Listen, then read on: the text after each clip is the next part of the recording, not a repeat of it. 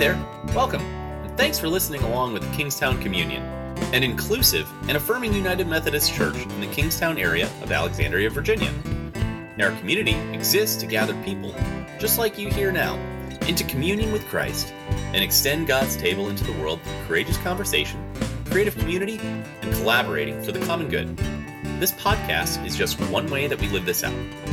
For more information about our church or to give to our ministry, visit kingstownecommunion.net. And if you live nearby, we hope you'll join us for worship on Sundays at Hayfield Secondary School.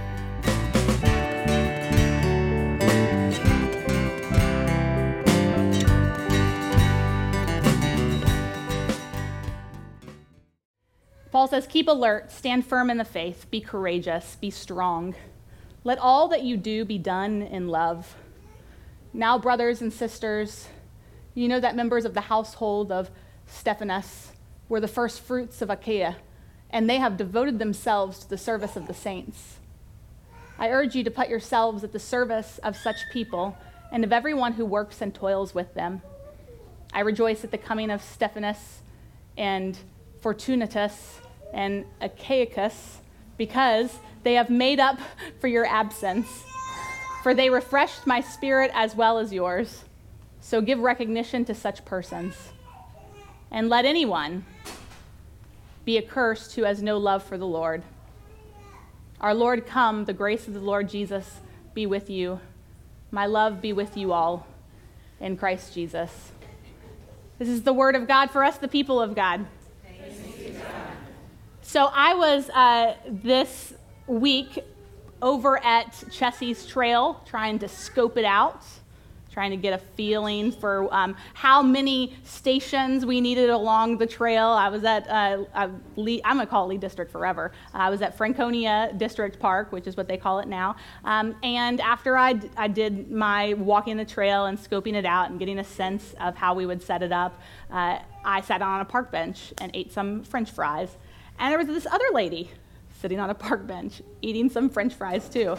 And we got to talking, and it didn't take long at all before uh, she asked me enough questions where I had to end up telling her why I was there and who I was. And so um, she ended up kind of drawing out of me that I'm a pastor and that I was like on official duty business at the park that day. And, uh, and she said, she said something um, about her faith that really re- was relatable. She said, "You know, I was, I was pickled in the faith growing up.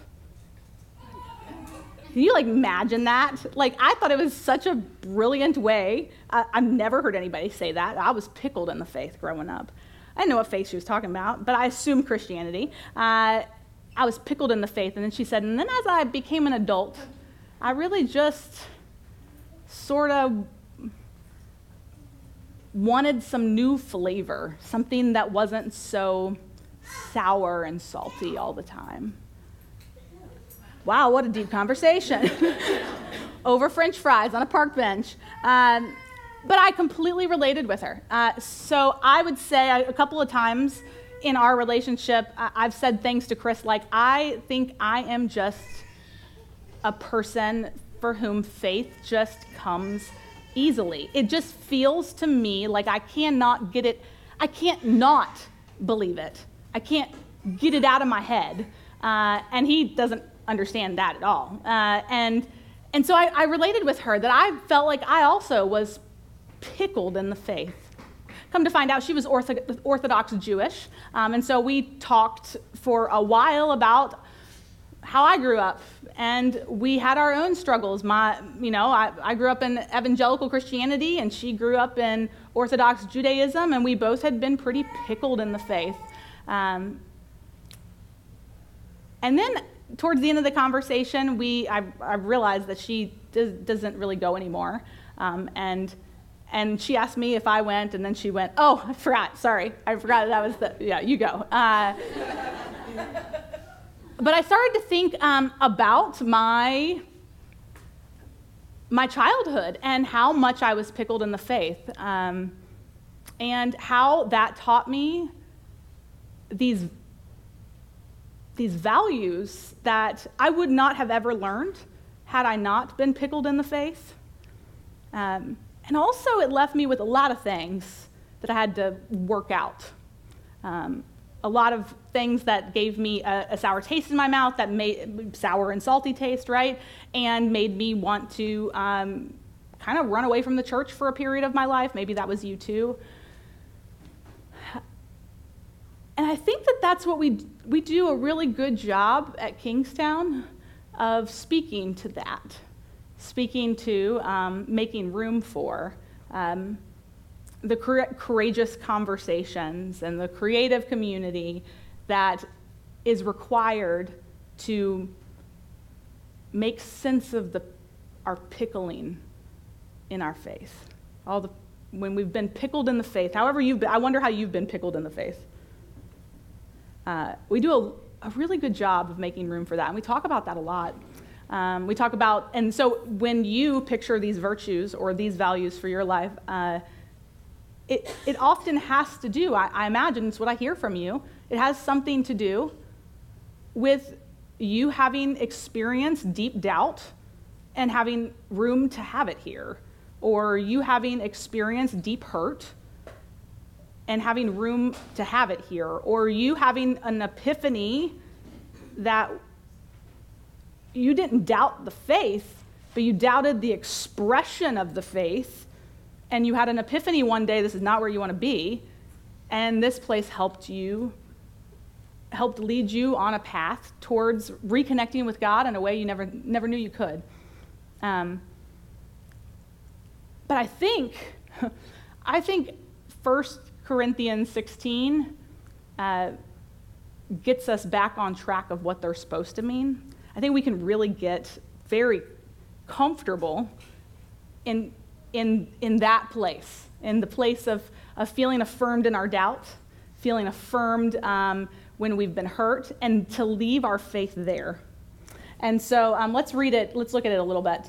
Um, Paul is saying a lot of goodbyes to these people. Um, and uh, we've already read that Paul has, has prodded them to be people um, who are bold in the face of an empire, um, courageous in the face of an empire. Paul has prodded them to create communities where um, even people who think and act differently than you are welcome at the same table. That Paul has prodded them and being people who care for the poor. That's actually what you're for. Um, and now Paul is saying goodbye and he's, sending, he's saying, You got all these people there now. You don't need me anymore. And he also, in other parts of it, says that he sent all these other people too. I didn't read all the names. These names, I, you see, if you think that you don't know how to say names, I pause really intentionally before I say them.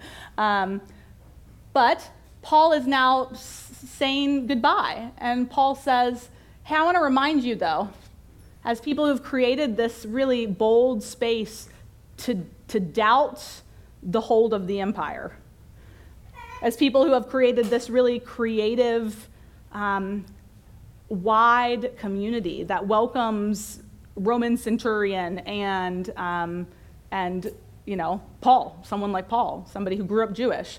Um, as people who have created this space, people who are, are starting to understand that the whole point we're here is to give to the poor, I must remind you to keep alert in that. Um, because you can forget what what it was about. Stand firm in the faith. Remember that you were pickled in the faith. I urge you to put yourselves at the service of such people. And, and Paul goes on to say, the people who don't just talk about it, but who actively live it out of a deep and abiding trust in God. I rejoice at the coming of these people. I'm not going to say the names again. Cause, because they, they ended up making up for my absence here among you. And they refreshed your spirits as well because they were the people that, in the midst of this, kept the faith. I give recognition to these, these people, and I rejoice at the coming of them because they have made up for my absence. And I rejoice at the coming of them because they have oh, it says it again. So give recognition to such persons, let anyone be accursed. Paul curses. this gets harsh language here. Paul curses those who leaves their faith at, who leaves their faith at, I'm free to just doubt. I'm free to just feel my hurt where it is. As long as I do good, I've done all I need to do. Paul curses them and says, because if they don't have a love for God, they've missed the whole thing. It's simple. Like it's like a, such a simple message. Um, but I, I think that every moment in my life where I um, allowed the all the saltiness and all the sourness of religion, um, of faith, uh, well, let's say of people, of people, um, to to drive me away from the church.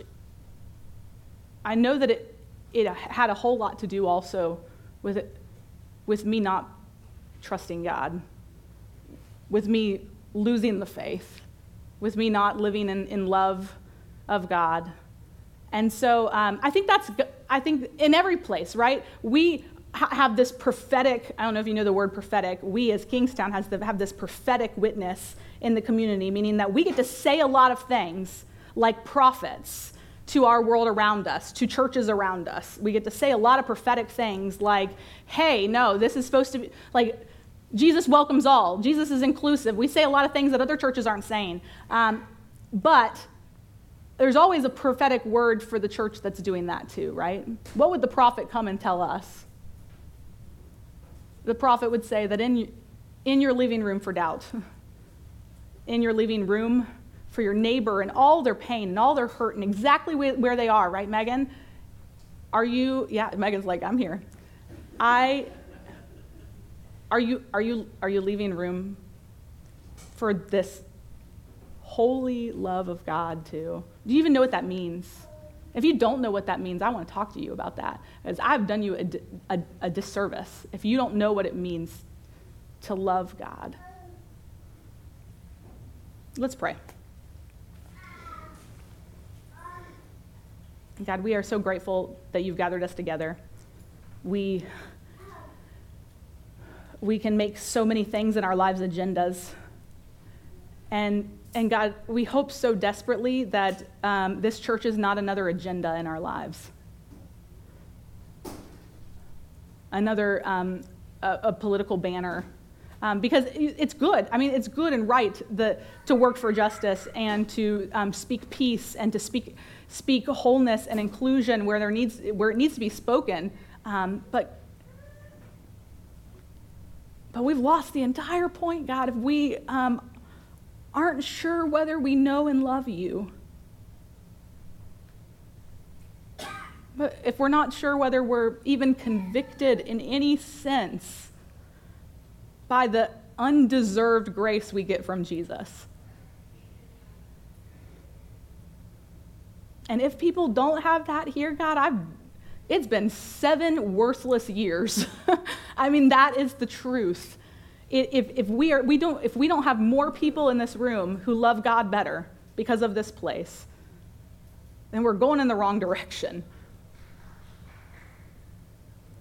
And so, God, we ask that you would, um, this is what, where it, it goes from value to virtue, that you would shape our hearts that these, these, um, these beautiful things we've created for our community, the, the, the space where people can really doubt and wrestle with faith exactly where they are, and where people who are hurt can find healing, and where people who, um, where, where, where people who are tired of the church just thinking it has everything to offer the world get to come to a place and realize that the church thinks that others have something to offer the world too. That these are beautiful things, God, but if we don't see them as extensions of who Jesus is, if we forget that, then um, they're just more, it's just more do gooding. It's just more asks on a, every time we swipe our credit card if, we, if we're going to give to that charity or that one. God, we want to be people who love you, and because we love you, we are more courageous. We are deeply embedded in community, and we care about our neighbor. We pray this in the name of Jesus, who taught us to pray. Our Father who art in heaven, hallowed be thy name. Thy kingdom come, thy will be done, on earth as it is in heaven. Give us this day our daily bread, and forgive us our trespasses, as we forgive those who trespass against us. And lead us not into temptation, but deliver us from evil. For thine is the kingdom, and the power, and the glory forever. Amen. Amen.